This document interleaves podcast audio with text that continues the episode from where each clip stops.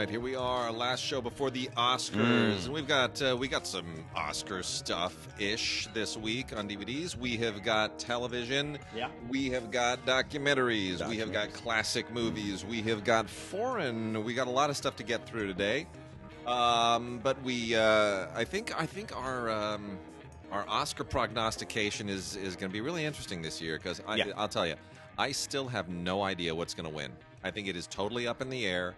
Um, the, the new Academy class, the new membership, those thousands of new members that they admitted have totally mixed the, the, the, the thing up. They've changed the dynamic of being able to sort of figure out what uh, where the taste goes. Mm. I still think Green Book's going to win it.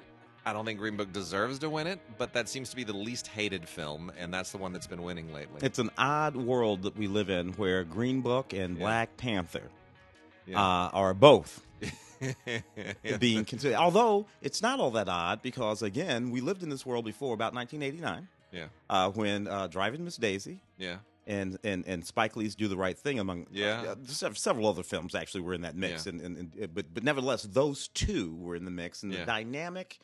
Just there is almost the same. Yeah, it's quite bizarre. Quite it is bizarre, indeed quite bizarre. Anyway, it's uh, it'll be interesting to see. I would normally have have thought that uh, Star Is Born, which we will talk about today, would would be the odds-on favorite, but it hasn't been for some reason. Mm. And uh, you know, my wife is not a big Star Is Born fan because she thought that Bradley Cooper was uh, basically doing a really irritating Jeff Bridges impersonation, which I disagree with, but uh, that's, uh, you it's know. Fu it's funny to me. I thought he was trying to put himself more in line with Sam Elliott's.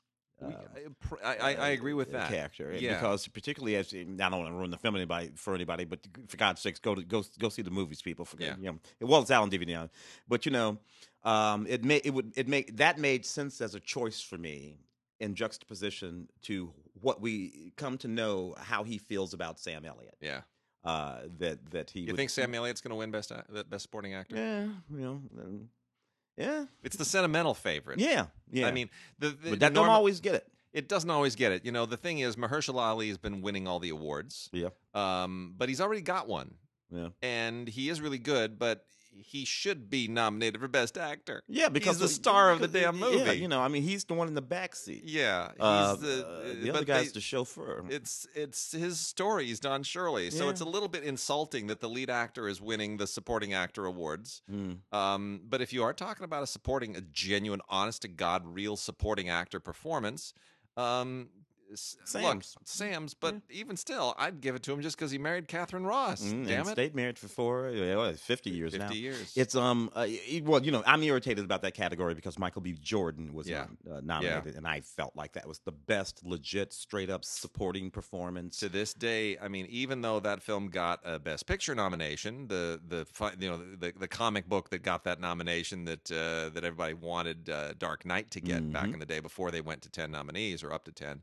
Um, still to this day, Heath Ledger, only yeah. person ever nominated for performance in a comic book movie. Yeah, and and one of the reasons why I thought that Michael B. would be uh, viable uh, is yeah. because of uh, of, of Heath. Heath Ledger. Yeah, yeah. because because yeah. They, they, I felt like they had if you if, the, you yeah. if you if you walk into a comic movie and you elevate certainly the villain in that case to something other than a comic book villain. If you're yeah. other than Thanos, I want to take over the universe.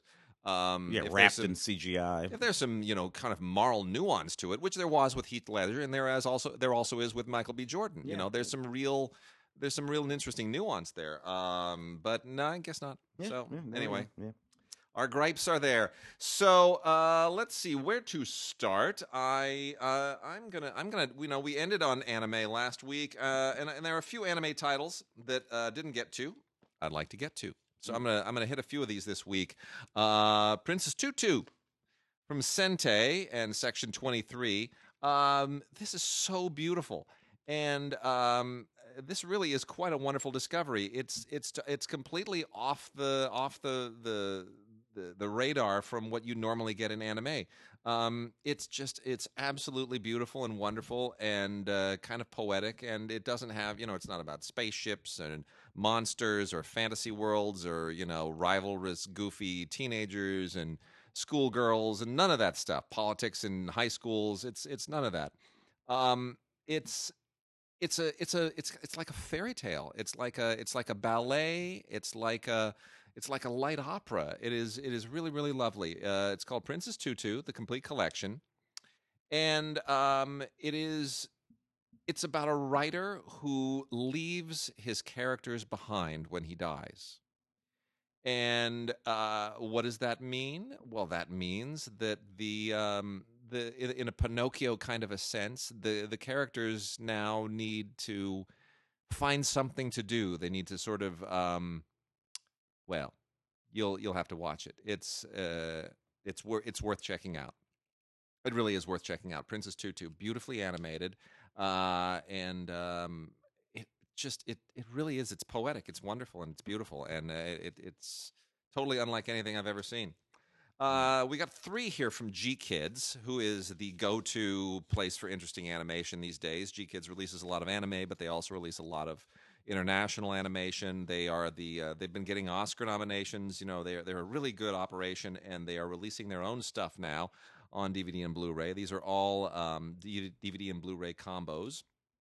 Uh, the first one is Lou Over the Wall, L U, uh, which is from the uh, great director Masaki Yuasa. Very, very nicely. It has a real. This, there's a real interesting look to this. This includes an interview and audio commentary with uh, Yuasa, and um, there's a there's just a really interesting kind of a throwback anime style to this. Everything more recently has been in the. Um, in the modern anime vein, which is to make it look more C G-ish, mm. more three-dimensional, more textured, more real, more photorealistic. And what Yuasa is going for here is uh, really throwback. Go back right to that Astro Boy look. We're going to talk about that in a second, yeah. too. Go to that Astro Boy look and, uh, and, and just go very minimalistic and very, very colorful and very primary colors. And uh, it's a it's a wonderful little fable about a uh, mermaid who joins a rock band, a teen rock band, and uh, helps them become famous. That's basically all it is. But it's done with such a fable, a sweet fable-like innocence. It's really, really great. Uh, also, with the similar look, is another Yuasa film, The Night is Short, Walk on Girl. Uh, and... Um, This is about a uh, this is a very, very uniquely Japanese comedy. It is also very, very minimalistic. All takes place in one night in the city of Kyoto, where a group of teenagers uh, uh, go out and uh, and you know have a, a bit of a, a an after hours kind of adventure uh, overnight in uh, the city of Kyoto. Um, and uh, it, it, I'm not sure that this translates beyond Japanese culture, but it is extremely well animated, and Yuasa is absolutely wonderful. And there is also a an interview with Yuasa here. And uh, then there is Fireworks, which is uh, was in the running for uh, our L A F C A award. Uh, yeah. And it's Fireworks is really, really gorgeous. It's beautiful. It's from the uh, the same people that did um, Your Name, which did win our award and was uh, it was absolutely superb. And this is um this is a genre film about a um, uh, about some teenage politics uh, that go into an interesting supernatural direction. Let's just say that um, teen relationships that go supernatural. I know that it could apply to like a hundred different other. Um, how how else would I describe this without giving giving away what it's really about? Um, Gosh darn it! I don't even know how to how to how to not give you spoilers. Anyway, um, let let's just say there's a there's a there's a MacGuffin that they find in the ocean, and it has uh, remarkable powers, and it takes them on an adventure. I don't know if that's if I can even. That, there you go. That's as far as I can go. Anyway, uh, Fireworks is beautiful. It's absolutely beautiful. It's definitely worth checking out. Um, so there's that.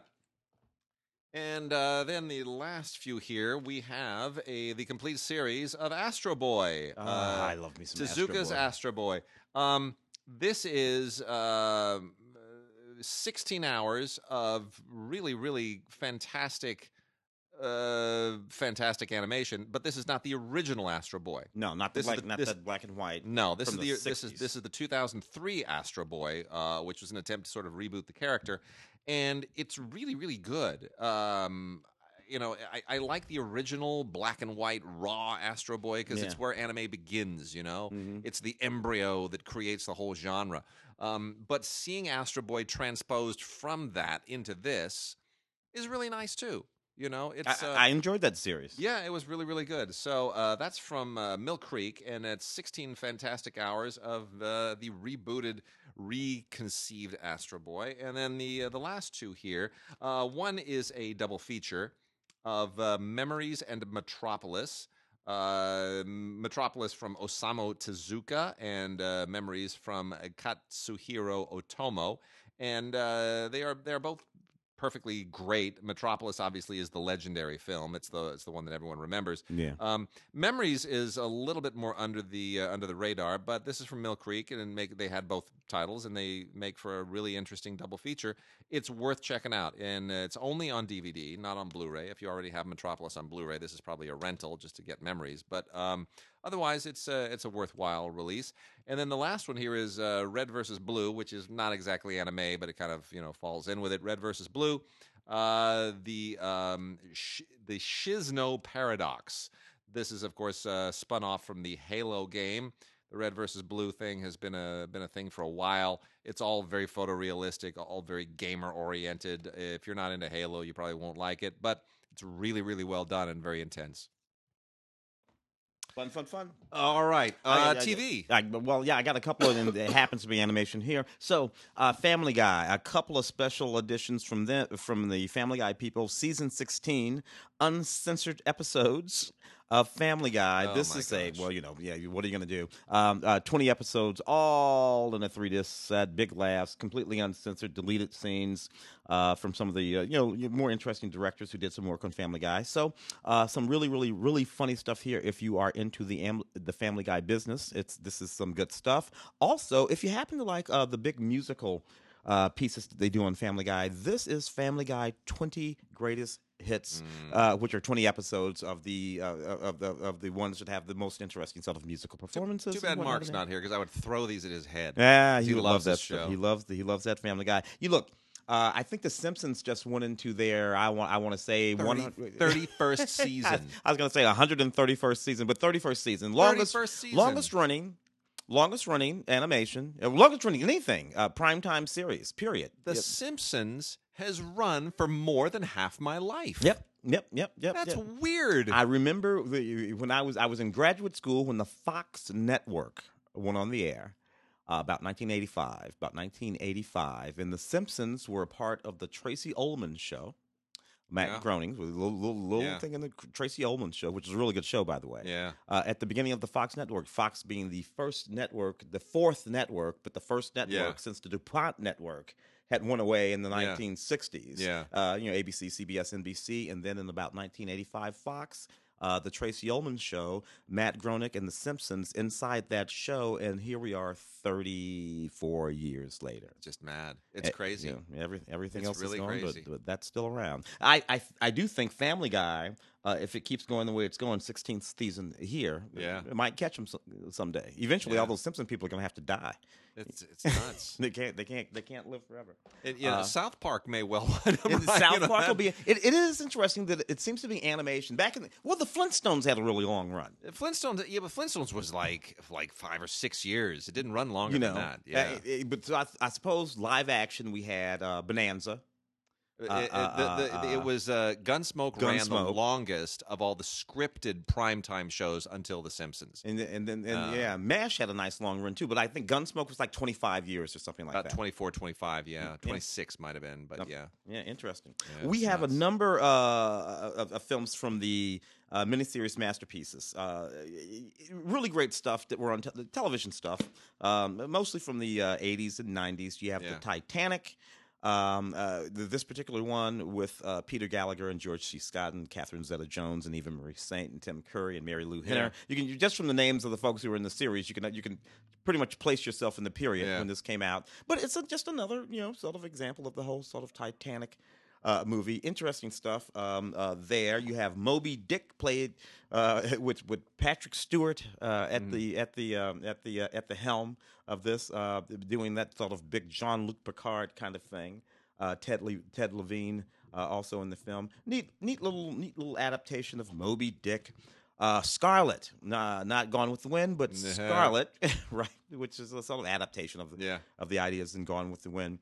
uh, here uh, with uh, Timothy Dalton and uh, yeah, yeah, yeah. What, what was her name? She was married to Val- Joan Whaley Kilmer. Oh, yeah, yeah. Yeah, yeah. I met her when she was Joanne Whaley before she married Val Kilmer. I told her that was a mistake, but she did it anyway.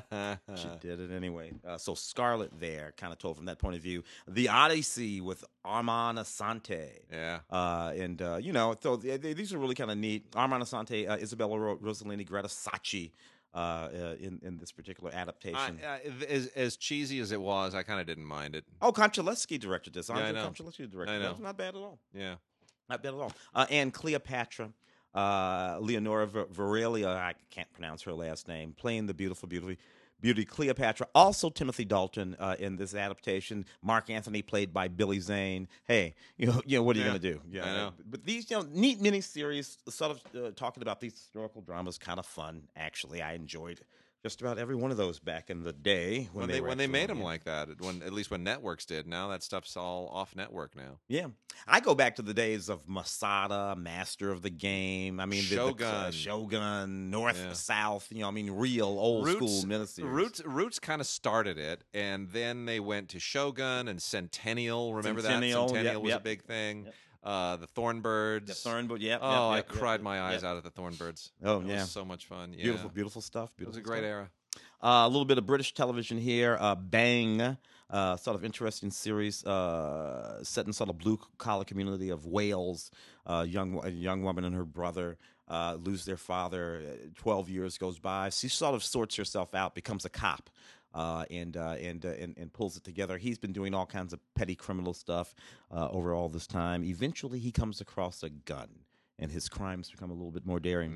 Mm. Uh, you look, this is neat. I can't, I, I, I cannot believe that this has not already been adapted to an American television program, because uh, it really seems like it's exactly the kind of thing that would be adapted to an American television program. Um, and won five BAFTA awards too. So you know, it's a pretty good, pretty neat series, and I rather enjoyed it. Uh, and then we have got Ockley Bridge. That is a great show. Let me, I'll, I'll, I'll take up from that one. That's, um, that's a, that's a really, really interesting show, um, about the, uh, the collision of, um, of white and Pakistani students in a, uh, in a, in a, just in a public high school. Um, and it's, uh, that's a, that's a really, really interesting show because it gets into a particular dynamic that is, um, I guess broadly in terms of the the the, the class and the uh, the culture and the race issues, you could broadly apply that to just yeah. about any culture, any any society. There's an equivalent. There's an, an there's an analog somewhere. Um, but in this one in particular, it's just re- the casting. The kids are so good, and the writing is so sharp.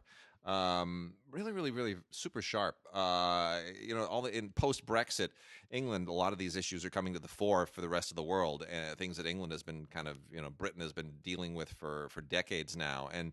So this is very much um, kind of letting it all hang out. But I think I, the, the actors are just great. The, the the kids, the families, the parents.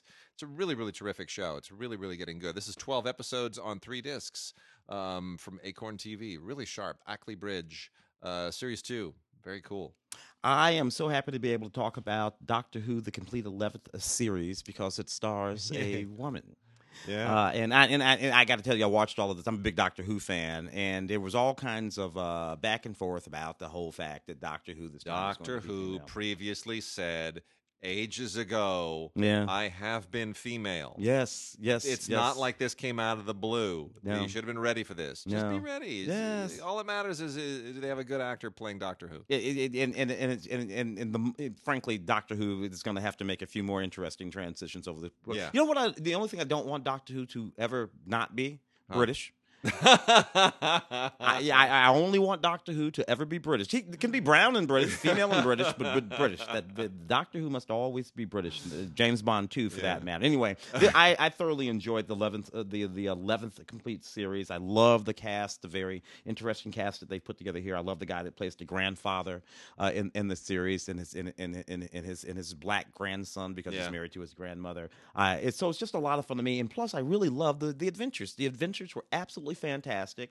I I know exactly which doctors is she's channeling. Yeah, and one of them is my favorite doctor, Tom Baker. You know, I, I, I that's interesting. You mentioned that. It hadn't occurred to me, but I would agree. Yeah. Uh, here's what's interesting to me about Doctor Who now, and to some degree, you can say this about The Simpsons as well, is that these shows have now reached a point where the people who are writing for them grew up on them. Yeah.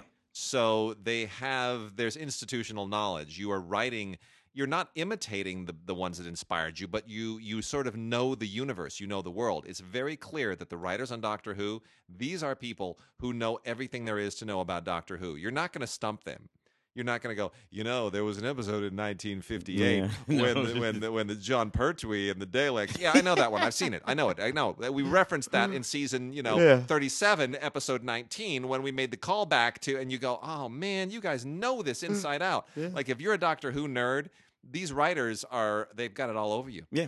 Yeah, because they are too. They are too. They are too. They yeah. absolutely are too. Doctor Who, Jodie Whittaker, the first female Doctor Who. Yeah, loved her in Broadchurch too. Jodie, she was great. She's in that. great. I love her. She's uh, just terrific. She was. That's that's, a, that's perfect casting. I yeah. mean, really, it really they could not have picked a better Doctor Who. She's one of the best in years. Yeah. Uh, American Vandal season one. This was an interesting sort of satirical. Um, Uh, I, I guess you'd call it a sort of satirical crime uh, mm-hmm. drama, right? Yeah. So uh, in this in in in this uh, high school in this community in Oceanside, California, uh, somebody um, is, the, the, the community is scandalized because somebody goes through and draws phallic symbols on oh, several boy.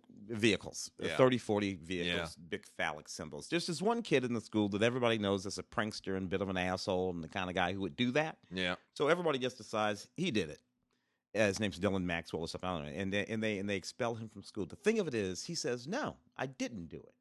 I didn't do it." And he says, "If you if if you really knew me, you know that of all the things you've ever accused me of doing, I've never said I didn't do them before. Mm-hmm. I, so why would I? Why would I start today? I did everything else you've ever accused me of doing. I did all yeah. that. I didn't do this, but they expel him anyway. Yeah. Uh, and it's and its best friend decides, you know what? I believe him. I don't think he did it. And mm-hmm. this is all about that sort of satirical yeah. investigation. It's actually quite funny, uh, and and very sharp. And uh, and it's saying something about society and the way we put people in little frames and little and, and, and in contexts. Uh, and, and when we when we decide we know who they are, yep. and we're not really paying attention at all to who they are. So it's kind of interesting in that way. Uh, man, I love this, I love this, I love this. Uh, the Betty White collection, First Lady of Television, forty episodes featuring Betty White in two very, very early television series that she did when she was um, very young in her career, when she really established herself as among the first ladies of, of, of television and comedy. Uh, in television comedy, and, and, and, and has held on to that position for lo the past close to sixty years now. Yep. Uh, Life with Elizabeth, twenty-six episodes, uh, which, which starred and was co-produced by Betty White in the sixties. Yeah. Right? That's how far you got to go back to that. And a primetime series, uh, uh, Date with an Angel, sixteen episodes, uh, which really launched her into Sarlacc the Public Eye. You know, Betty White, one, Betty White was stupid fine. Let, yeah. let, me just, let me just lay that right out there. Just uh, stupid fine. Yep. And yet still chose to be a comedian rather than go yeah. the, you know, I don't know, what, your beautiful diva sort of route. Yeah. Which I think was an interesting it's the Shelley, choice. It's the Shelley Winters trajectory. It's the Shelley Winters trajectory. That's what Shelley Winters did. She is. She just turned ninety-seven. Yeah. God love you, Betty. Keep rolling. Keep, Keep rolling. rolling. And it's still funny. Yeah. Uh, still funny. My favorite Betty White, uh, the work of Betty White, though, nevertheless, is uh, uh, the, the Mary Tyler Moore Show. Yeah, uh, for sure. That Betty White on that show, Bird Dog and Lou Grant. Yeah. that, was, that, that was just wonderful for me. Yeah. I, uh, Golden Girls and all of that. But think about those characters. The character that she was playing on, playing on uh, uh, uh, the Mary Tyler Moore Show, yeah, who was sharp and a little bit mean and a little bit caustic and uh, and a little horny, yeah, and then and then the character that she played on Golden Girls, the sort of ditzy one who didn't quite yeah. always know what was going on, that was the, that is the range of Betty White. And uh, I can't tell you, I really, really, really love everything about her, and I love this series. Um, the First Lady of Television, Betty White, the Betty White Collection, forty episodes, fantastic, fantastic. Yeah, it's good stuff. Betty's, I, I, I, I want her to do, you know, her, her hosting on S N L was just priceless. And they obviously accommodated her when she did that a few years ago yeah. and, you know, enabled her to sit down for most of the show and save her energy. But boy, was she funny. ninety, oh, boy, was she what did funny. You say, ninety-six? ninety-seven. ninety-seven. Just turned ninety-seven. Keep rolling, Betty. Keep yep. rolling, Betty. Keep it uh, the tenth Kingdom. I have here a series from about, oh, I think this came out in about two thousand. Uh, you got Diane Wiest. They've released this a bunch of times, bunch of but times. it's it's popular. It's a very like popular it. series. You know, it's set in this fantastic. There yeah. are not there are there are ten kings uh, beyond the mortal world. There are nine kingdoms, and yeah. and, uh, and all this kind of wacky stuff is going on in this game. It was a lot of fun. And this one includes bonus features, including the making of the tenth kingdom. I remember this series from when it was on. Uh, when it first came out, Kimber- young Kimberly Williams, who played the bride in all those uh, Father of the Bride movies with Steve Martin, uh, is in this series, and Rutger Hauer and uh, just everybody. It's a, a whole lot of fun, The Tenth Kingdom. Um, and then Five People You Meet in Heaven, which comes from the people who created the uh, Tuesdays with the Maury series. Yeah. Uh, yeah, yeah, these are precious and, and, and kind of sweet, and I appreciate them. This one came out in about two thousand four, two thousand five. Uh, John Voight and Ellen Burstyn and Jeff Daniels. And it's it's it's It's it's touching and it's sweet and it's very comforting and all that kind of stuff, and and uh, you know, you can't really go wrong with the stuff. I wish they would have put some special features on this, but not a whole lot. All right, here we go. New movies, and right at the top of it, Star Is Born four K Ultra H D. Mm. Um, okay. The film that I originally thought was going to be the Best Picture odds-on favorite because everyone loved it when they saw it. They loved it at Toronto. It got crazy rave reviews. Everybody loves Bradley Cooper, on and on and on and on. Uh, directorial debut. Directorial debut. They love that, right? Kevin Costner and uh, Mel Gibson and, you know, all those all those directing debuts from actors. They always, uh, when they, they bring a passion project to the screen, they were, you know, back in the nineties, they were winning Academy Awards left and right. Yeah. And um, I thought, here we go again. That's what this is going to be. Hasn't quite panned out that way. Some people simply don't quite respond to the film. Uh, which I find to be a little bit odd, but my wife is, is one of what, them. It is what, the fourth incarnation it's the of fourth. the film? It's the fourth. The original is the Janet Gaynor from yeah. the nineteen thirties, uh, in which it was he was an actor, she was an actor. And then in the nineteen fifties, about every twenty years they had been doing these. And then in the fifties, you had the Judy uh, Garland Judy with Garland James film. Mason, yeah. in which they made her a singer. Mm-hmm. And that's the one that tends to be everyone's favorite. Well, I, I have it on good authority. I'm, I'm that it's, a sucker for the next one you're going to Yeah. Uh, and then they made them both singers yeah. in the uh, the Streisand-Christofferson mm-hmm. film. Mm-hmm. And um, this pays homage to all of the uh, all the previous. It's, it's definitely emulating the story of the Streisand-Christofferson film. Yeah. Uh, but it's it's you know it's got a little uh, there's a little little riff of Somewhere Over the Rainbow at the very beginning, so it's saying we love you, Judy. There are Janet Gaynor references in here as well, uh, so he's clearly tipping his hat to the previous films. Here's my take on this. First of all, I think it's exceeding. Sean Penn went ballistic over this film. He loves this. He he's, he authored a big old letter in Deadline saying this deserves to win Best Picture. Please give it, you know, Best Picture. Yeah, big I wish plea. He hadn't done that because that, that might have been the problem. It could have been the backlash. Yeah, um, but uh, I love this film. It's my second favorite film of the year after The Favorite, and um, I think Cooper does a hell of a job taking something that is familiar to us. This film looks like it was shot. I mean, you know, Mathieu Le Batique's cinematography too. It looks like it was shot in the seventies. It has that feel yeah. to it. And he does something that, that I thought would otherwise have been impossible. He takes something that is so familiar. We know this story, okay? We know this story inside out. The Artist, which won Best Picture, is even this story. It's, yeah. it's, it's you know, it's a familiar story. We know the beats of this story. The one We've coming se- up and the one going, going down. down. We've yeah. seen it so many times. We know where it's going. We know uh, everything about it. There are no surprises here. So why am I watching this? Here's why you're watching it. You're watching it because there are three or four emotional beats in here that are so pure and so true that even if you know they're coming, if the actor can pull it off, if the director can stage it right, if everybody is on the same page and they all hit their beats, you're going to sit there just awash in tears. You're yeah. going you're just going to say, oh, that's a, that's a pure moment, and I can't I can't believe how how just beautiful and, and human it is.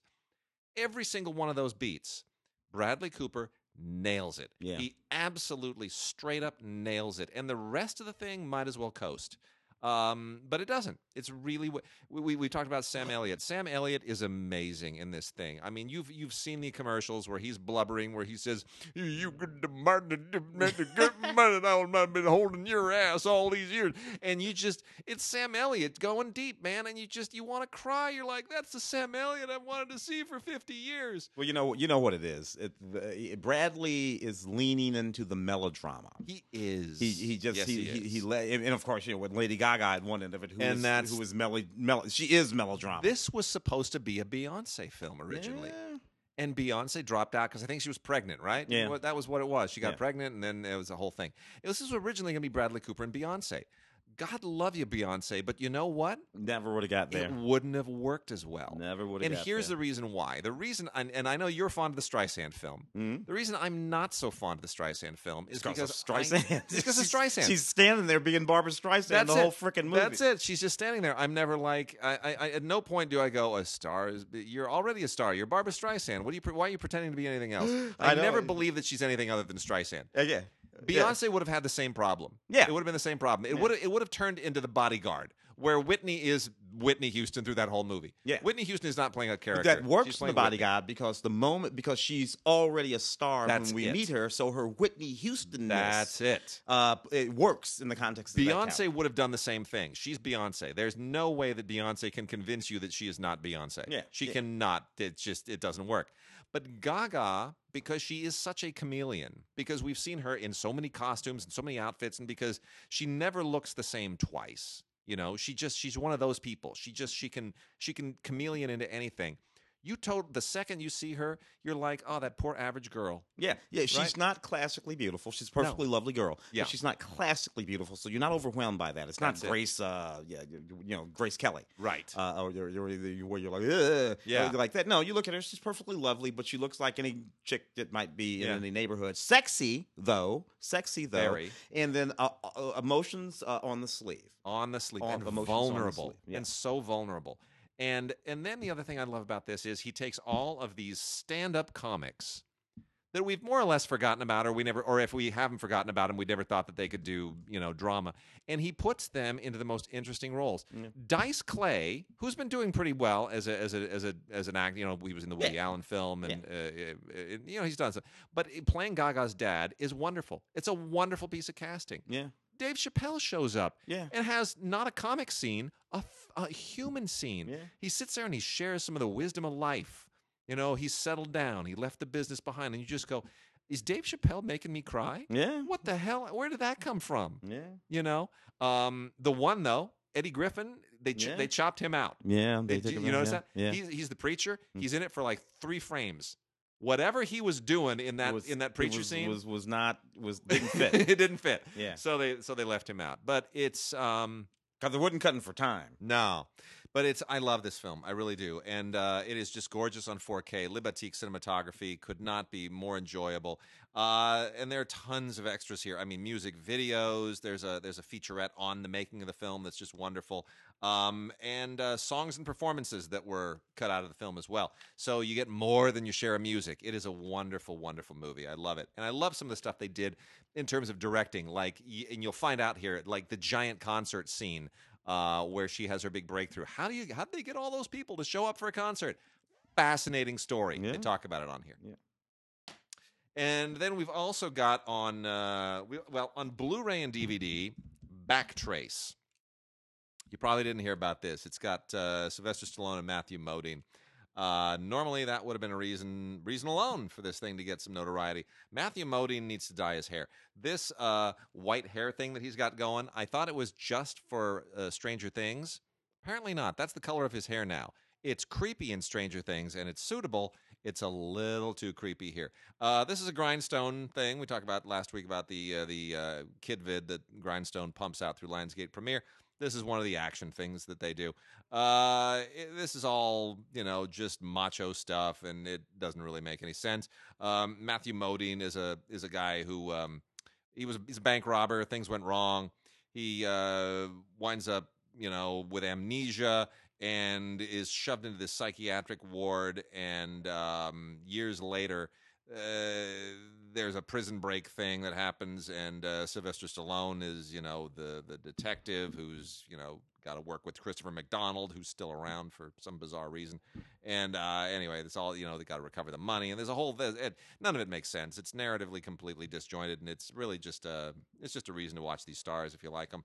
Um, kind of a standard Grindstone thing. And then the last new movie this week uh, is another four K. I don't quite know how I feel about this. This is a J J Abrams uh, programmer, four K Ultra H D Overlord. Um, this is, you know, the war genre mashup. We've got a lot of yeah. these. They're usually like Nazi zombie movies. Yeah. There are a lot of those, the Troma releases and stuff. This is one of those done with kind of an A-list um uh, an A-list uh, production value. Yeah, and still didn't uh, work. It doesn't really work. I mean, it's a it, it it bridges over probably more to something like uh like Captain America, where yeah. you had where you have that that whole super soldier thing with the Red Skull and all that. That's kind of what's going on here a little yeah. bit too. So, um, but it doesn't really work. And none of these these movies never really work. The only one of these that ever kind of worked for me worked because it was almost too artsy to to ridicule, which was Michael Mann's The Keep in the eighties. Oh, remember okay. that? Yeah, yeah, yeah. You know, yeah, that, yeah. It's all it's Nazis in a mountain keep and then like some giant zombie character. I never really understood where that guy with the red eyes, what he was or where he came from. Yeah. But it didn't matter. The whole thing was so slow and it had Tangerine Dream music, and I kind of felt like I better take this seriously because it it's taking itself seriously. This doesn't take itself seriously. No. Uh, but there's a lot of extras here if you if you like this kind of stuff, some featurettes, behind-the-scenes stuff, and, um, you know, it is what it is. But otherwise, J J. Abrams produced Overlord, came and went, looks good, but uh, it's not really my thing. Uh, let's see what I got over here. A bunch All of right. docs. You got a... Yeah, let's hit some docs. There's some good docs there. I thoroughly loved uh, Tea with Dames. Uh, I love this. It, it, it, I don't. I don't. I don't even care. All I needed was just get these great British actresses together, sit them down, give them some tea, and let them talk. And that's which is that's which is. is exactly what this. That's all what, I needed. What this is. For one thing, that's all I needed. I do not know. I do not know why I had not sort of sussed out the fact that, the, that all of these women would one know each other. Uh, you know, and, and of course they do. Uh, we're talking about uh, uh, Dame Ellen Atkins, Dame Judi Dench, Dame Joan Plowright, uh, Pl Pl Plowright, and Dame Maggie Smith. That's who we're talking about here. Uh, and one of them is a lady and a dame. I can't remember which one it was. Uh, it it might have been uh, it might have been Joan Plowright. And and what they're basically doing is that they're at this beautiful, beautiful country house, and they're sitting around having tea inside and out, and talking about their long and fascinating careers, including uh, some of the intimate details of their actual personal lives. Of course, uh, uh, Dame Plowright was married to Laurence Olivier for a great many years. And there's uh, some funny talking about that because they very, because very, they all worked with Olivier. Yeah, right. So they all have these they have these funny conversations. Well, you were married to him, and I when he directed me, and you know, and such. And they all have such wonderful stories about all, and it's all has great clips of the stage work, and then gla and, and T V, and and even some uh, personal footage. There's footage in this doc of Joan Plowright at age sixteen I participating know. in some sort of little outdoor Crazy, right? play pageant thing. Yeah. And there she is. And, and she's just there for a moment, but you can see her face. Yeah. And you can see that it's her face. You're like, yeah. that is, she's sixteen years old. Uh, this, so this is just a wonderful document here. The, one of the things I love about this movie is that um, um, they talk about how what it meant to not be traditionally beautiful in the context of their younger careers, and how that actually helped them in their careers. Yeah. Um, uh, particularly, Joan Plowright talks about that. Um, uh, none of the act, none of the directors, none of the powerful directors or producers, none of the they they, they were not the object of sexual, um, uh, uh, you know. Yeah. Uh, so they were actually able to work, because they weren't traditionally beautiful. Yeah. And they could do the. And I, I thought to myself, that's so interesting. We think about that in the exact opposite There's, here in Hollywood. What's also really, really sweet in this is that, um, you know, Joan Plowright is, it has failing eyesight. Yeah.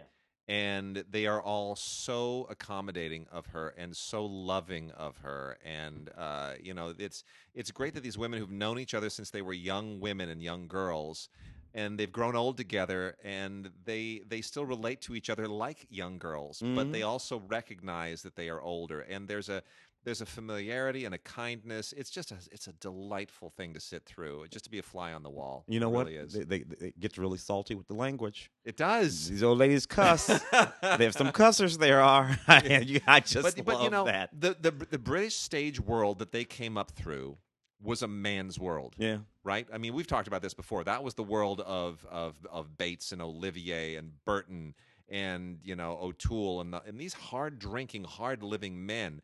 And if you were going to be a successful woman in that world, you had to be tough.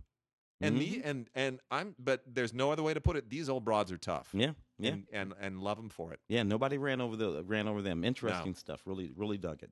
Uh, uh, Studio fifty-four, the documentary, uh, filmed by Matt uh, Treiner. This yeah. is a really good sort of um, deep dive documentary about Studio fifty-four. It sure is. Uh, and, and, and, and that whole little period. It, not that long of a period, about nineteen seventy-seven to about nineteen eighty. I know. Uh, my dad took me to Studio fifty-four in nineteen seventy-eight.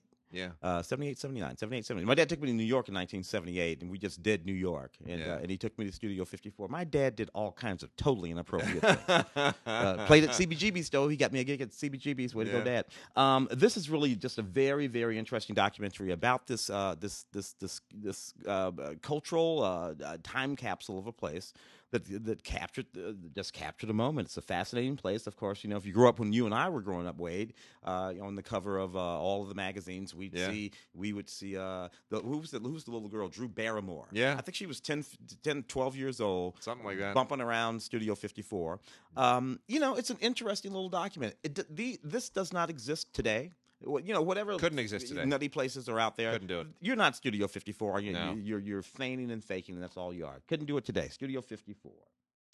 Uh, got some P B S titles here, and uh, the first one is just such a delight. Uh, it is from the American Masters line, uh, the American Masters series, which has been going on now for decades, and uh, you know they still haven't released the uh, the Charlie Chaplin or the yeah. Buster Keaton American Masters, which are multi-part and amazing. Get those out there. I don't know what the the rights issues are, but get those out there. Anyway, this one is Sammy Davis Junior I've Got to Be Me. Um, I am, I so love Sammy Davis Junior It's just unbelievable. I love all the Rat Pack guys, yeah. but I got to be honest with you. Uh, Sinatra, even though he was the king of that crowd, not my favorite voice of all of them. Sammy, Sammy. is my favorite voice. Yeah. Dino, number two. Yeah. Those are the two that I absolutely yeah. love. But honestly, as a singer, none of them could match Sammy. Sammy, Sammy had, had more energy. He had energy, he had power, he had range, and he was little. And he could, and he could do it all while he was dancing. Oh, it's unbelievable. Uh, it's such an unbelievable talent. If you don't know the story of Sammy Davis Junior, you do not know one of the great American entertainment success stories of all time. It is, it is, it is an epic story where he came from and where he went. And it is, uh, it is just, it is so fascinating to, to, to find out all these nuances. Um, he defied stereotypes. Every stereotype that you can think of. Sammy Davis Junior just said, I'm going to rock that, man. I'm going to bust that wide open. And he did, and he just blew right through it. And um, it's just it's such an amazing life. Uh, and they have some great interviews here. Uh, you know, Jerry Lewis, Whoopi Goldberg, Billy Crystal, people who loved him, who worked with him, who knew him. Uh, his funeral is part of the special features, which is really, really super touching. It'll bring a tear to your eye. Um, but yeah, you you I, I, you have to know where Sammy Davis Junior Uh, came from to really appreciate just the magnitude of his accomplishments and what he meant for American music yeah. at a really crucial point in time. Yeah, yeah. You know, uh, when you can when you consider what he meant to both black and white audiences of the civil rights era. You know, very um, complicated story, really. Very complicated relationship with the black and white communities. Um, uh, I, I we just got here. We had just got here when the film uh, Tap. Yeah, which is Sammy's last film, yeah. Gregory Hines' film, yeah. uh, was coming out, and I did the junket for Tap. Mm. Uh, so I got to meet Sammy Davis Junior, oh who of gosh. course lived in Beverly Hills anyway. I used to drive past his house all the time. Yeah, uh, uh, there, and um, you know, and and, was, and then you know he passed away, and, and and all of that sort of went down. Frank was still around. Yeah, uh, Sammy's you know longtime wife at that time. It might have yeah. been his third wife, but nevertheless, they had been married about twenty-five years at that point. Uh, issues with with Sammy's taxes in the house, and yeah. it looked like she might lose the house in Berry Hill, Beverly Hills. Frank came in, paid off the taxes on the house, paid off the house, made sure she got you know the deed, yeah, and, and, and you know so that's that's what that's how real that was, and that's it, how real that relationship was. It's super real, and uh, you know. Um, Jan Murray was part of that that group yeah. as well, and Jan yeah. Murray's grandson is a very very good friend of mine, and I've you know we we always talk about uh, Big Pop, you know, is what they call Jan, and and uh, there are there are a lot of great stories that come down through the family as well about Sammy and that whole group, and there's there's no bad in any of them, man. Yeah. He's just you know his appearance on All in the Family is one of my favorite all time bits of T V. It's in, in T V history. Actually, the first actually everybody says it was yeah. Kirk and Uhura. Yeah. No.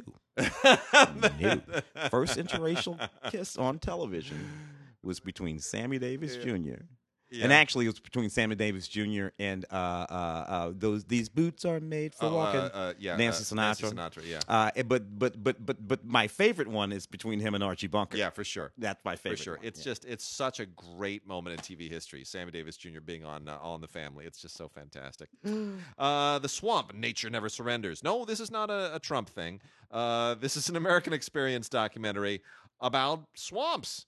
And uh, specifically the Everglades, which is, uh, is is is something that only, if you don't live in Florida, you don't really fully understand what it means in to the state econo ecologically, economically, uh, and every other area. The Everglades is just a unique thing in the United States, and uh, this really gets into the politics of it, the the economics of it, the e the ecology of it. It's really very interesting, and it's very complicated. Um, Ann Curry's wonderful "We'll Meet Again," uh, which is all about um, all about specific incidents and events um, and people who are brought together through these these momentous episodes in history. Uh, it is it is it's so touching, and it's so smart, and it's good journalism. And uh, I love Ann Curry, and I'm just glad she's doing things like this. Um, some of the most touching stuff here: Heroes of nine eleven, uh, The Lost Children of Vietnam, and uh, Rescued from Mount Saint Helens, which is is just a that that is just such an amazing story. Uh, we've also got Letters from Baghdad, oh, uh, I which love is Gertrude. Uh, yep, Gertrude Bell. Uh, uh, this came out around the same time as the Nicole Kidman Gertrude Bell movie that was directed by Werner Herzog, based on the the. The Life of Gertrude Bell, uh, in a dramatic sense, not a good movie, I'm no. sorry to say. Gertrude Bell basically is often called the female Lawrence of Arabia. Uh, she intersected with Lawrence. If you saw the Herzog film, you know that. She she intersected with Lawrence at certain episodes in their respective careers and, and involvements during World War One in the Middle East. But Gertrude Bell uh, is equally as fascinating, if not more fascinating, than Lawrence.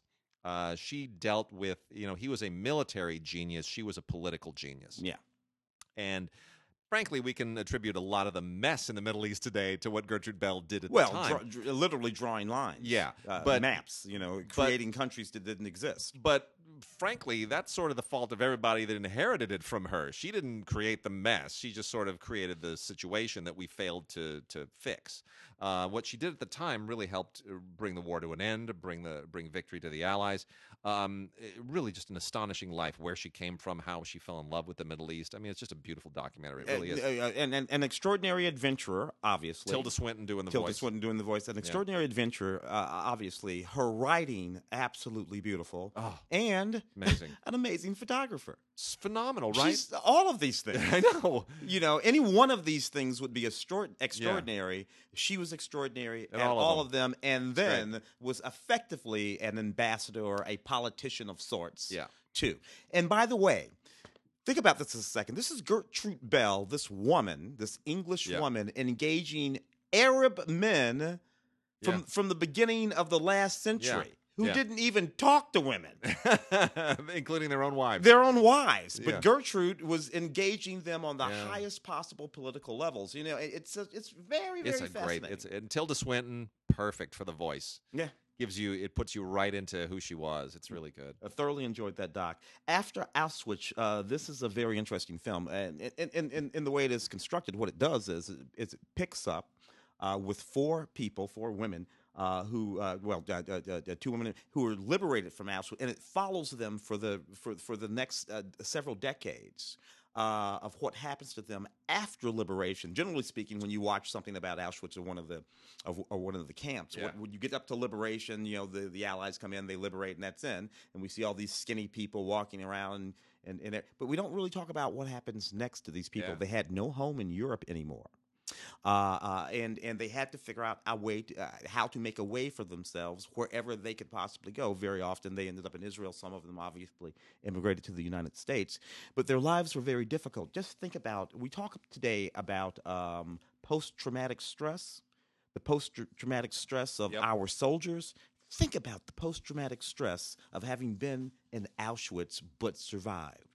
You know, this is a thing that I've often I often raise because I am, you know, my mother was a war refugee. So I grew up with all those stories, and and you you very quickly become acclimated to the idea that we like to put a happy ending onto a lot of things that don't really have a happy ending, one of which is, yay, you know, that murderer was brought, brought to justice. Well, yeah, but now the family of that murderer has to figure out how they pick up the pieces and move on. Yeah. yeah. Um, you know, now, you know, the when when a war is over and people are liberated, but they still have to live their lives, and now their lives have changed. I mean, all, you know, all of these things are you have to you, they're, they're, sometimes it's a more interesting consideration what comes after yeah. the resolution. Yeah. And yeah. Uh, that's what I like about that film. It's all really of good. that loss, all of that loss. Not just of uh, the uh, not only have they they lose all their stuff, uh, all of that family. Sometimes, sometimes lost right before you. It's, it's uh, yeah. on the heels of that. Then let's talk about uh, Cohen Media Group's uh, presentation of Spiral. Yeah,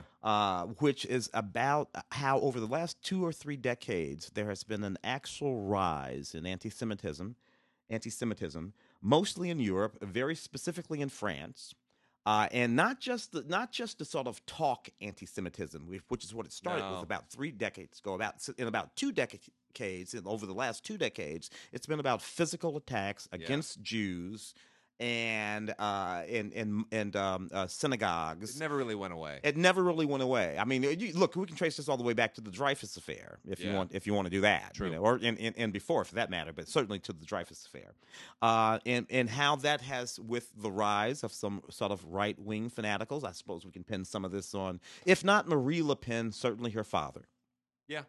Uh, opening who, opening up a chasm for these people to flow through, exploiting a lot of the, a lot of the, a lot of the simmering, the festering. Uh, look, yeah, I mean, the history of Europe is uh, is deeply problematic in terms of lingering anti-Semitism. It goes back centuries. It's deeply ingrained in the culture, and it never really went away. Yeah, and uh, you know, the, Germany was the the country that uh, that uh, that acted on it. But, you know, the, the great nasty secret in so many uh, other countries is that when they went into Poland, they were happy to give up their Jews. They went into France, they were happy to give up their Jews. Mm. And that's uh, there were there were only a handful of countries that, that mostly the Scandinavian countries that pushed back and said, nope, we're not gonna we're not gonna play that game. Yeah. So Europe has to really still wrestle with a lot of that, and they, and I don't know they've reconciled themselves. No, not even close. Now, and, and ironically, of of the European countries that that has dealt with it, Germany is the one that's dealt with it the best. Uh, as opposed yeah. to France. France yeah. has dealt with it the, the least, worst. you know, yeah. uh, which is an interesting thing. Um, uh, moving on to something lighter, Antonio Lopez, nineteen seventy, uh, Sex, Fashion, and Disco. Antonio Lopez um, uh, was an extraordinary fashion illustrator in the, in the late sixties and early seventies. Yeah. He was just a fan. I, I, I'm a, I was a fashion kid back then, and and and, and um, uh, always sort of like uh, uh, paging through the, uh, going through the pages of Elle and Vogue, uh, because I've just always been that guy. And most of the illustrations that I was looking at during that period, nineteen seventy, seventy-four, seventy-five, um, uh, were were illustrations done by Antonio Lopez, uh, who was just an absolutely dazzling uh, uh, New York raised, Puerto Rican raised in the Bronx. Um, he was an absolute arbiter of style and fashion back in the day. He is credited with discovering Grace Jones, Jessica Lange, Jerry Hall. He hung around with Karl Lagerfeld and Yves Saint Laurent. Uh, and if you, if you, when you see some of the archival footage in here of the illustrations he did, you will go, you're going to know them right away. You're going to know them immediately. Uh, because they influence fashion and style right to this very day. Uh, so this is a very interesting person. And, you know, we don't always we, – it's very interesting that sometimes the people who are behind the scenes of these sort of major cultural shifts, we don't know who they are. Yeah. Uh, this is one of those guys. You know, there's mm. probably something that you wear that you love that Antonio Lopez convinced you was really cool. Fantastic. Uh, three interesting docs here. One is Far From the Tree. Uh, Far From the Tree, uh, it looks at the, the idea of what constitutes a normal family, and it focuses on uh, several different families who all have a situation where the parents are trying to, are wrestling with how to, um, with the fact that they have a child who is, is different, uh, who fell, quote unquote, far from the tree, who uh, presents certain challenges. And they're all different. One of them, uh, the, the, the child created a, uh, committed a horrible crime. Uh, in another, in the, in others, they have uh, physical afflictions, Down syndrome, autism, dwarfism, mm. right? And uh, it's a little disjointed in the fact that there isn't much that holds these families together. But at the same time, that's also the power of the film. So if you can kind of get over the fact that it's very episodic in that way, and that there's no sort of binding theme other than the fact that these are all families looking for some path to uh, find a way to be normal in a world that says that you're not, then then there's a lot of value in this. Uh, it's very, very human, very touching. Sweet. Uh, we've also got the uh, the Sunday Sessions, which is uh, very timely, actually. Uh, the, the publicist who uh, presented this to us just let me know a few days ago that this is back in the news again. This is actually a really interesting documentary that looks at the um, the world of conversion therapy, which no. is now illegal in thirteen states. You know, sexual orientation conversion therapy, and um, the to the to the credit of the filmmakers, they just wanted to be a fly on the wall. This is. Uh, You know, people who desperately want this to reconcile their sexuality to their religious beliefs in many cases, um, they weren't going to be judgmental. They were just going to enter this world and point the cameras and let you see and experience what this is actually all about, as opposed to editorializing it and arguing about it in some kind of a context. And the filmmakers have a point of view, but they they feel like it's more it's more powerful to to present this uh, without the editorializing, which is a very Maisleys thing to do. That's what the Maisleys yeah, really pioneered. The, the brothers, yeah. And uh, boy, it is really powerful. And it's worth watching uh, and discussing and debating. Um, it really is, because it raises issues that are not easily answered. And uh, and what's significant here is that the um, the figures involved in this film have since um, filed a lawsuit in Florida to uh, to overturn Uh, certain local laws, I believe, there that uh, that have banned conversion therapy. So they are they are filing lawsuits. They're very litigious about trying to make sure that that uh, conversion therapy, whatever the medical establishment says about it, their their position is that this is a right, and that some people want this for themselves and have a right to seek this out, this therapy out if they want it. It's going to be a very interesting legal landscape for the, the foreseeable future as to where that goes. But if you want to discuss the subject in any kind of an intelligent way, you need to see this, because this takes you right inside it, and and it shows you exactly what goes on and what the therapy, what this therapy consists of. And um, I can't imagine that any two people are going to see this in the same way. But mm. it's really, it's really bold, but, bold filmmaking. Narr narrative film that we thought we would have been talking about this, you know, in the, the past uh, Oscar season. Uh, Boy Erased, Lucas yeah. Hedges, yes, uh, Russell Crowe, Nicole yeah. Kidman. Uh, that subject. This is better. Yeah. It is. Uh, and then Gary Winogrand. Oh, my gosh, what a wonderful documentary this is. Gary Winogrand is uh, one of the great street photographers of the latter half of the, uh, the, the, the twentieth century. Um, amazing figure. And his his photographs are just uh, magnificent. You know, they they define primarily New York. I mean, they are, they are part of the history of New York, the modern history of New York. Um, but here's the other interesting thing. And I'll tell you nothing else about this doc other than this. Gary Winogrand's career takes a very interesting change when he comes out to the West Coast. And his photographs change. And a lot of people used to say, oh, it's all, it's, you know, sloppy. And he just he was just getting old and lazy, and he came out to L A and so forth. No, there's a reason why his photography changes. And they do some, uh, there's some amazing forensic uh, uh, detective work that they do to figure that out. And if, so help me, you are going to do just like I did. And in that moment where the reveal is, you're going to start crying, and you're just going to bawl, mm. and you're going to have this appreciation for him and his eye and his photographs that you never had before. Ga Gary Winogrand, uh, amazing figure. Gary Winogrand, All Things Are Photographed. Beautiful mm. documentary. Wow, wow, wow. Um, uh, got a few over here. Uh, let's. I think I'll do the new ones first. Okay. Uh, for you know, new one, so to speak. If uh, the uh, the twenty-fifth anniversary edition, uh, Hugh Grant, Andy McDowell, and the Mike Newell film Four Weddings and a Funeral, which still plays, by the way. It runs on television about every twenty-five seconds. Uh, uh, you know, on one of the, the, the yeah. movie networks that I yeah. constantly have playing in my house. I'll look up. I'll see. I'll see Hugh Grant with that floppy hair and that and that sheep. And uh, and it's just really, really, really. This was just a wonderful movie from a period in time when the British were just were just cranking these things out left and right. Small films, all of them, all human stories about oh, wow. friends and family. Yep. Uh, uh, yeah, yeah, yeah, yeah, yeah, about a boy. Oh, about a boy, the Full yeah. Monty. Yeah. I mean, you know, there, there, there were dozens of them there for a while. Uh, and they were really, really wonderful. This is one of them. Um, uh, this one is a, four, new, a brand new four K scan full of all kinds of special features. Uh, so you get the movie, uh, but you also get everything that you can think of. A couple of different featurettes, deleted scenes, promotional spots and materials. twenty-fifth anniversary of Four Weddings and a Funeral. What the heck, man? I what, love it. Where the hell did the time go? Where the hell I know. The time go? Uh, four K Ultra H D set of Predator, four movie collection. Uh, uh, here. Uh, you get Predator, Predator two, Predators, and uh, The Predator.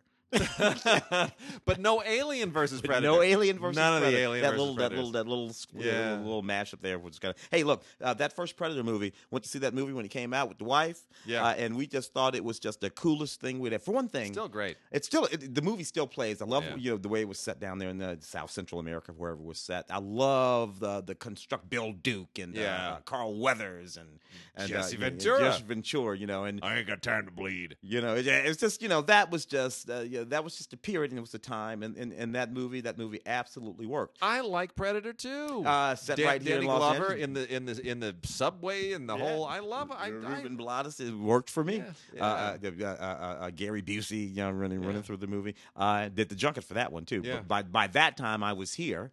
Yeah, uh, and I did. I think I did the junket for the next two of these as well. Anyway, I uh, even liked the third film, Predators. I even liked Predators. I thought there was a really there was a lot of cool stuff in that one. The only one I don't like is is Predator. Is the Predator? The Predator. Yeah, which wow. I thought was a mess. Yeah. But um, and like they've done you, what two more since then? At the Alien versus Predator. Yeah, they've only done those. But the, the Predator just came out, you know, in December or whatever yeah. it was. But I mean, look, if you want to be a completist outside of the Alien, the the A V P universe, that's yeah, that's a nice four K box set. It really is. And it's a it's probably more Predator than any one person should ever consume in a sitting, but hey, why not? Oh, wonderful, wonderful, wonderful. Uh, now to some uh, well, this one is from the Warner Brothers archive. Did you, do you have those Warner Brothers? I got movies the I got the Warner archive. Let me let me, stuff. Let me give you that one too, yeah. then, since you got the Warner archive stuff. I'll let you knock yeah. that. Yeah. Uh, so, that um, uh, well, actually, let me let me do the Kino stuff first. Okay, and then we'll uh, we'll wrap up. Then I'll give you then I'll give you that one too, because that's yeah. that's one of your Kinos. Thank you, thank you. Um, so, yeah, the first of the Kinos here is uh, – the, they're all studio classics except for this one. This is a Kino Classics. This is the, from the F W Murnau collection, The Haunted Castle and the Finances of the Grand Duke. Uh, not, not absolutely top-tier uh, Murnau, but it's – you know, it, it, it, it is – early Murnau's, before the other ones. Yeah, it's it, it. This is useful because you are learning where Murnau came from. You're, you're familiarizing yourself with his style. Um, with his the evolution of his craft, so from a film historian standpoint, these are these are worth checking out. Um, you know, nineteen twenty-one, The Haunted Castle; nineteen twenty-four, The Finances of the Grand Duke. It's pretty, you know, it's it's it's pretty uh, evolutionary Murnau stuff, but it's it's it's it, it has the expressionist style. It's the Weimar thing going, so it's definitely worth checking out. So I, if you're a Murnau completist, definitely add that. Uh, some good old melodrama here in Desert Fury. Um, Desert Fury is a really interesting film, and this has a, a commentary on it with film historian Imogen Sarah Smith that gets into all of this. Uh, this was uh, directed by, uh, well, written by Robert Rossen, who, of course, went on to be a much bigger director uh, in nineteen forty-seven. Lewis Allen uh, directed it, good programmer then. This was a just a Paramount Western uh, at the time, but um, it's uh, it's kind of a, it's sort of, it's it's it's a Western and it's a noir. And people it, forget that noir is not a genre in itself, but it, is, it can be applied to any genre. That's correct. It, which is why that it shows up in that movie right there. That's correct. So, uh, and it's a it's a bit of a gangster film. You know, it's got all of those elements in it, and it also has all kinds of um, really interesting sexual subtext, especially. Uh, homoerotic subtext and stuff that wasn't immediately evident to audiences of the day, but it was definitely in the book. Uh, and uh, you know, the, the the book, if you've read it, by Ramona Stewart, is apparently a really quite a quite a scandalous thing. Um, but everybody who's in this, Mary Astor and Burt Lancaster, you know, they're all they're all just playing it straight. But um, it's quite a it's this is quite a kind of a legendary and scandalous movie. Uh, also scandalous, but not quite so legendary, is Randall Kleiser's Summer Lovers. Yeah. You know, Randall Kleiser uh, did The Blue Lagoon, and then did Summer Lovers, which basically consists of taking Peter Gallagher, Daryl Hannah, and a lovely actress who went on to do nothing, Valerie Kennison, mm. and uh, let's send them to Greece and have them frolic around half naked and just have a good old time, and anyone looking for some titillation in nineteen eighty-two was likely to get it. Yep. And that was it. That's all there is to this thing. Uh, but Kleiser does a commentary, and uh, there's a, tra- a trailer and a featurette, and it is, uh, you know, it's more an artifact, but it's uh, of its time. Uh, The Rover, Terrence Young's remarkable The Rover. What a great movie this is. What a fantastic cast, too. Anthony Quinn, Rita Hayworth, uh, Rosanna Schiaffino, um, and uh, a really great commentary here with uh, Lee Gambon and uh, Eloise Ross. Two fantastic film historians who take you on an amazing journey of this uh, very, very underrated movie from nineteen sixty-seven. Um, this is uh, very interesting for me because it all kind of takes place in the uh, um, right after the French Revolution in the port of Toulon, where I actually lived in the uh, in the mid nineteen eighties, and I know Toulon very, very well. So it's a very interesting thing. Anthony Quinn plays uh, kind of a kind of a rogue uh, guy who shows up with a very particular message at this time. Right now, the French Revolution is is cutting people's heads off. And um, it there's a let, let's just say he's a he's a rogue and he's a scoundrel.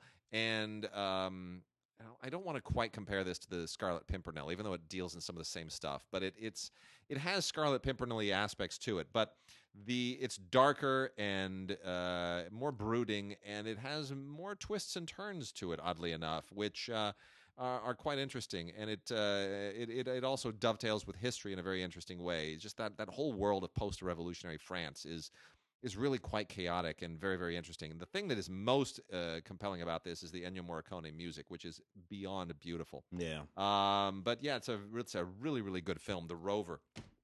Worth checking out. Uh, A Bill of Divorcement with Maureen O'Hara and Adolphe Manjou. Uh, you know, this was a little bit of a thing in nineteen forty. Uh, dealt with a lot of things that were kind of scandalous at the time. People who are in, you know, mental institutions and, uh, uh, and you know, divorce and uh, family family stuff that is, um, you know, that's a little bit, you know, that, that we don't even blink at now. But it was it was kind of a kind of a thing that you. You you don't want to talk about publicly at the time, so it kind of they brought it front and center in nineteen forty. Um, the most significant thing about this is that it was directed by John Farrow, father of Mia, mm-hmm. who of course had many of his own scandals. Mm. Um, so it's uh, it, again an artifact of the time worth checking out. The first electric western is how they dubbed Zachariah when that was released in nineteen seventy-one. Very. Uh, Very much uh, a psychedelic Western of sorts. Uh, they did a beautiful job uh, doing a new four K scan of this from the original negative, and uh, it looks beautiful. It's absolutely fantastic. It's as good as this film's ever looked. I've seen this at uh, you know over the years at some revival theaters, and it's uh, it always looks just dead. It's like drained of its color and everything else. Their their restoration and new scan of this is just perfect. There's an interview with uh, Josh Rubenstein. Who's still who's still around and uh, from the movie, the actor, and then uh, audio commentary with uh, film historians Howard Berger and Nathaniel Thompson, all very mm-hmm. nicely done. Uh, and then the last few here um, are all very very touching. Walter Matthau in Koch, which yeah. was directed by his buddy Jack Lemmon. Yeah, such a sweet movie. Uh, one of the one of the few that they worked together on, either on screen, off screen, whatever it was. That dealt with aging in a really, really tender way, and uh, you know, it's it's just about an aging guy and and trying to hold his family together, and it's just a sweet movie and one of Matthau's best performances. Uh, Charlie, C H A R L Y, the film that won Cliff Robertson uh, an award for Best Actor, based on uh, Flowers for Algernon. This is in nineteen sixty-eight, and of course is the uh, the if you I, I think everybody's read that short story in school. Yeah, I mean it's just it's it's standard in all American high schools, still is, has been for decades. Um, about a, a, a, a mentally uh, handicapped man who, through the miracle of science, is able to restore his cognitive faculties and experience what it's like to not be impaired, mm. only to then discover that it's short-lived and he will be he will once again be impaired. And um, to fall in love and and fall in love in the in the in the meanwhile. And it's just it's so beautifully done. But you know, the reason that this works is not because of Ralph Nelson's uh, participation. It's not even Sterling Siliphant's uh, screenplay. The reason this works is because Cliff Robertson is amazing. Yeah, and Claire Bloom is wonderful, but Cliff Robertson is amazing. Yeah, young, Absolutely very amazing. very young Cliff Robertson, actually, very young. Yeah. Uh, Diamonds for Breakfast. You know what? This is such a fantastic artifact of the time. Diamonds for Breakfast is one of the great quintessential nineteen sixties movies, and uh, it's because it's got Rita Tushingham, who sort of represents everything about the Haight-Ashbury groovy sixties in England that I've always loved. I mean, she is straight out of an Austin Powers movie. Yeah. With the with the thigh-high boots and the dresses and the whole thing. Man, I just love Rita Tushingham. And who else, who better to put her opposite than Marcello Mastroianni yes. at this point in time? Fantastic. And then, you know what? It's all about a heist. Stealing the imperial, stealing the imperial jewels of Russia. I couldn't love it anymore. This is a great movie. This is so much fun. Diamonds for Breakfast. You got to check it out. It's absolutely fantastic. I even love the title. Oh, it's such a fun movie. It really is. It's such a fun artifact of its time. And uh, then lastly, The Group. Uh, what a fascinating movie this is. Also from the uh, the funky sixties, nineteen sixty-six. And uh, this, believe it or not, was directed by Sidney Lumet. Well, yeah, Sidney yeah, Lumet. Okay, yeah, okay. Yeah. It's a totally uncharacteristic Sidney Lumet movie, um, but it is. Uh, it's a, it's kind of a, you know, it's a battle of the sexes movie, is what it is, and uh, it, it's it puts together quite an amazing cast to kind of um, wrangle all of the the stuff that they want to talk about here. Um, it's it it really it's just it's a huge ensemble thing. And it breaks it all down between the women and the men in this giant battle of the sexes thing. And what an, what an amazing cast. Among the women, they've got Candice Bergen and uh, Shirley Knight, Jessica Walter. Um, it's, it's really, really fantastic. And then the men, holy cow, uh, Larry Hagman, who had been in uh, Failsafe for mm-hmm. Sidney Lumet and was so good in that. Uh, Hal Holbrook, Richard Mulligan. I mean, it's really, it's just a, it's a wonderful movie and a wonderful cast and totally like unusual Sidney Lumet. Yep, yep, it really yep, is. Yep, not, not, not well remembered that one, but I, yeah. I thoroughly enjoyed it. It's good. I had one more little one over yes. here. I want to throw out, uh, knock it out real quick to just take care of it. Return of the Vampire with Bela Lugosi. Bela Lugosi not playing Dracula in yep. this movie. Uh, but nevertheless, going to end up playing the vampire. Neat movie because it starts in, in nineteen eighteen. Uh, uh, this family is actually being, you know, terrorized yeah. by this vampire. But they, you know, they they, they drive a railroad stake through his heart. You'd think the movie would be over. Uh, uh, but he is, of course, the undead. Fast forward to around World War Two. The Germans are bombing, uh, and uh, a bomb shakes loose, loose that railroad spike, and now we got the vampire back. That's so clever. Uh, and the other clever thing they do in this movie is they give his sidekick, they make his sidekick a werewolf. Nice. Now you got your vampire I and your like werewolf it. in Before the same Before the movie. Twilight Before, Saga. Yeah, that's just what I'm telling you, man. It's it's really really great. It's a it's a it's a neat movie. Bela Lugosi, you know, doing the vampire thing the way he always did it. Uh, uh, pretty neat. Directed by Lou Landers. Lou Landers is one of those guys who directed probably close to three hundred, uh, easily uh, two or three hundred movies, or or or, or or or or shorts or something like that. One of those super duper ridiculously prolific guys whose career crossed over just about everything that you could think of. Uh, you know, a real sort of uh, William Bodine or Sam Neufeld kind of guy. Uh, but this is neat. Uh, check it out if you get a chance. Um, um, uh, The Return of the Vampire, Bela Lugosi. Uh, special features include a commentary uh, with film historian Lee Gabon. It's really neat. Check it out. And we're going to close out on some Warner Archive titles. Uh, the first one is Men Must Fight, which is the only one that's on D V D. That's D V D R, manufacture on demand, in the case of all of these. Uh, but Men Must Fight will be of interest to just about anybody who um, who wants to kind of dive into the uh, this this early. I don't know if this is pre-code. This is like right in there. This may be right at the end of the pre-code era, but it's certainly, there's nothing necessarily objectionable about it, but it's a really interesting story because it's pre-World War Two, of course. And um, there's something very prescient about it because this all takes place, it's, it's sort of around World War One, and given what's going on in the early thirties, I think everybody realizes that another world war is is definitely a possibility and very much in the offing. And with that history in mind, this will be um, this will have some resonance. So uh, even though this is not a political thing, it's sort of that's the the subtext to all of this. And uh, the the political subtext here is is quite quite compelling. So it all takes place in the early part of uh, uh, the First World War, and um, and how all of these political machinations impact these characters and their families, and uh, in a way, it's sort of looking down the line and saying, "Is this going to happen again to us?" And it's a it's kind of an ominous thing.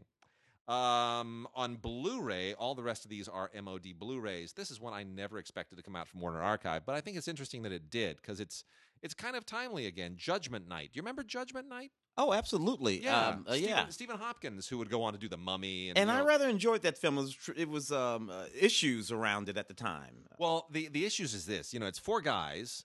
Uh, Jeremy Piven is the only one that didn't make the poster at the time, and he's probably more successful now. He's more known mm. name than any of the rest of these at this point in time, uh, because you know Stephen Dorff and Emilio Estevez and Cuba Gooding Junior have all kind of yeah one up and come down, and yeah yeah Piven you know went on to have a, a huge career on television, obviously Encore with and uh, uh, Mister Uh, the, the, the, the Suffrage the Suffrage yeah. yeah. So in any case, they're four guys. They're you know in Chicago, and they're they're just driving around, and they and they're in the bar, bad part of town, and they witness a murder, and next thing you know, they're up against Timothy Leary, who's the yeah. guy, the murderer, and he's not, you know, what do I do with you now? Do I have to kill you? And it's, you know, it's a, it's a, it's a little bit of an exploitation film, but it's dealing with issues that suddenly seem a lot more timely yeah. than they did yeah. then. Yeah, yeah. Um, then we've also got The Prize, the prize being the, uh, the uh, Nobel Prize, starring Paul Newman. And uh, this is kind of a... This is a this is a weird attempt to make a James Bond movie starring Paul Newman centered around the uh, Nobel Prize. Yeah, uh, it's it's a little bit of an oddity, but it's kind of fun at the same time, based on a very silly novel by Irving Wallace, and uh, it's directed extremely well by Mark Robson, who was one of those guys in the sixties that did you know really great widescreen, you know, muscular movies, and uh, has a very solid screenplay by Ernest Lehman, who of course would go on to do Um, The Sound of Music. Uh, you know, uh, I, check it out just for Paul Newman, because Paul Newman's great. Mm. I don't know the story works quite that well, but Paul Newman is just, he's just so unbelievable. That face, man.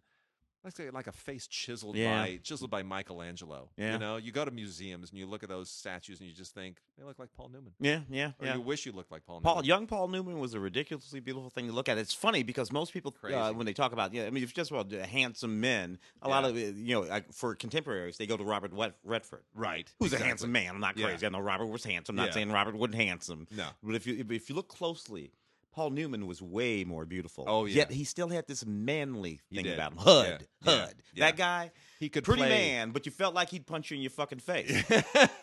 That's true. It's that thing, you know what I mean? Uh, then we also have The Giant Behemoth. Oh, my word. When they were making all these crazy monster movies, uh, they uh, they this was kind of a follow-up for uh, Eugene Lurie to his film The Beast from twenty thousand Fathoms, which, of course, are all sort of, you know, yeah. stop-motion Harryhausen knockoffs. And um, this is this is silly. I mean, it's it's the only the only difference here from any of that is that this thing is attacking London and not Godzilla attacking Tokyo. Uh, swap the giant behemoth in for Godzilla, swap London in for Tokyo. That's what this movie is. And uh, it's fine. Uh, you know, it's uh, it's much more interesting because of the commentary where they got Dennis Muren and Phil Tippett, legendary special effects guys, to sort of talk about why this is part and parcel of the history of our special effects uh, today. And that's very interesting. So um, the commentary is the thing here, not so much the uh, the movie.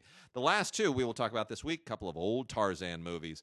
And man, I used to be such a Tarzan fan when I was a kid. I loved the, I read the books. Yeah. And then I wanted to get into the movies, and then I realized the movies had nothing to do with the books. Who is this Weissmuller guy with the loincloth? That's not like the books. That's not what I was just reading about. Um, oh, he was a swimmer. Okay, I get it. And, you know, then there was Buster Crabbe. And I you just had, to... I, as a kid, I had no idea that that guy lived in Tarzan. That, that Tarzana? Yeah. Yeah, I don't know. In my yeah. mind, he was just some guy yeah. who lived in, I don't know. Yeah, no, that's, that was the thing. Anyway. So uh, if, if these are these are both very silly. They are basically gladiator movies, except with Tarzan instead of a gladiator. Um, but they are part and parcel of a fascinating legacy of Tarzan movies, and um, they are these are noteworthy because of their exotic backgrounds. Tarzan's Three Challenges was actually shot in Thailand. Now, keep in mind, Tarzan is in Africa. There's nothing about Thailand that even remotely resembles Africa. And they don't even try. Uh, they just don't even try at all. So it's kind of funny, and it's a lot, and it's very, very silly. Um, but uh, this is this is Tarzan, played by Jock Mahoney. Who is oh, one, Jock, yeah. yeah. Yeah. Who's sort of one of the less objectionable Tarzans. He's sort of Ron Ely-ish. Yeah, yeah, they, yeah. Yeah. Uh, you know, uh, Woody Strode shows up in here to kind of give it a little bit of legitimacy. Uh, and, and, you know, it's, it's, it's perfectly it's fine. It's trying to fix some of the problematic... Yes. notions in the, in the in the thirties and the, those it wise Miller Tarzans. Yes, exactly. Yeah, that's what it's trying to um, do. And good on them for that. And and good on them for that, for sure. Uh, and then uh, Mahoney also uh, plays in um, Tarzan Goes to India, which, just to point out again, is also not Africa. Also does not look like Africa. Makes no sense that the, the Tarzan would ever be anywhere near India. But he gets to fight a tiger because, yeah, you know, otherwise that would be insane.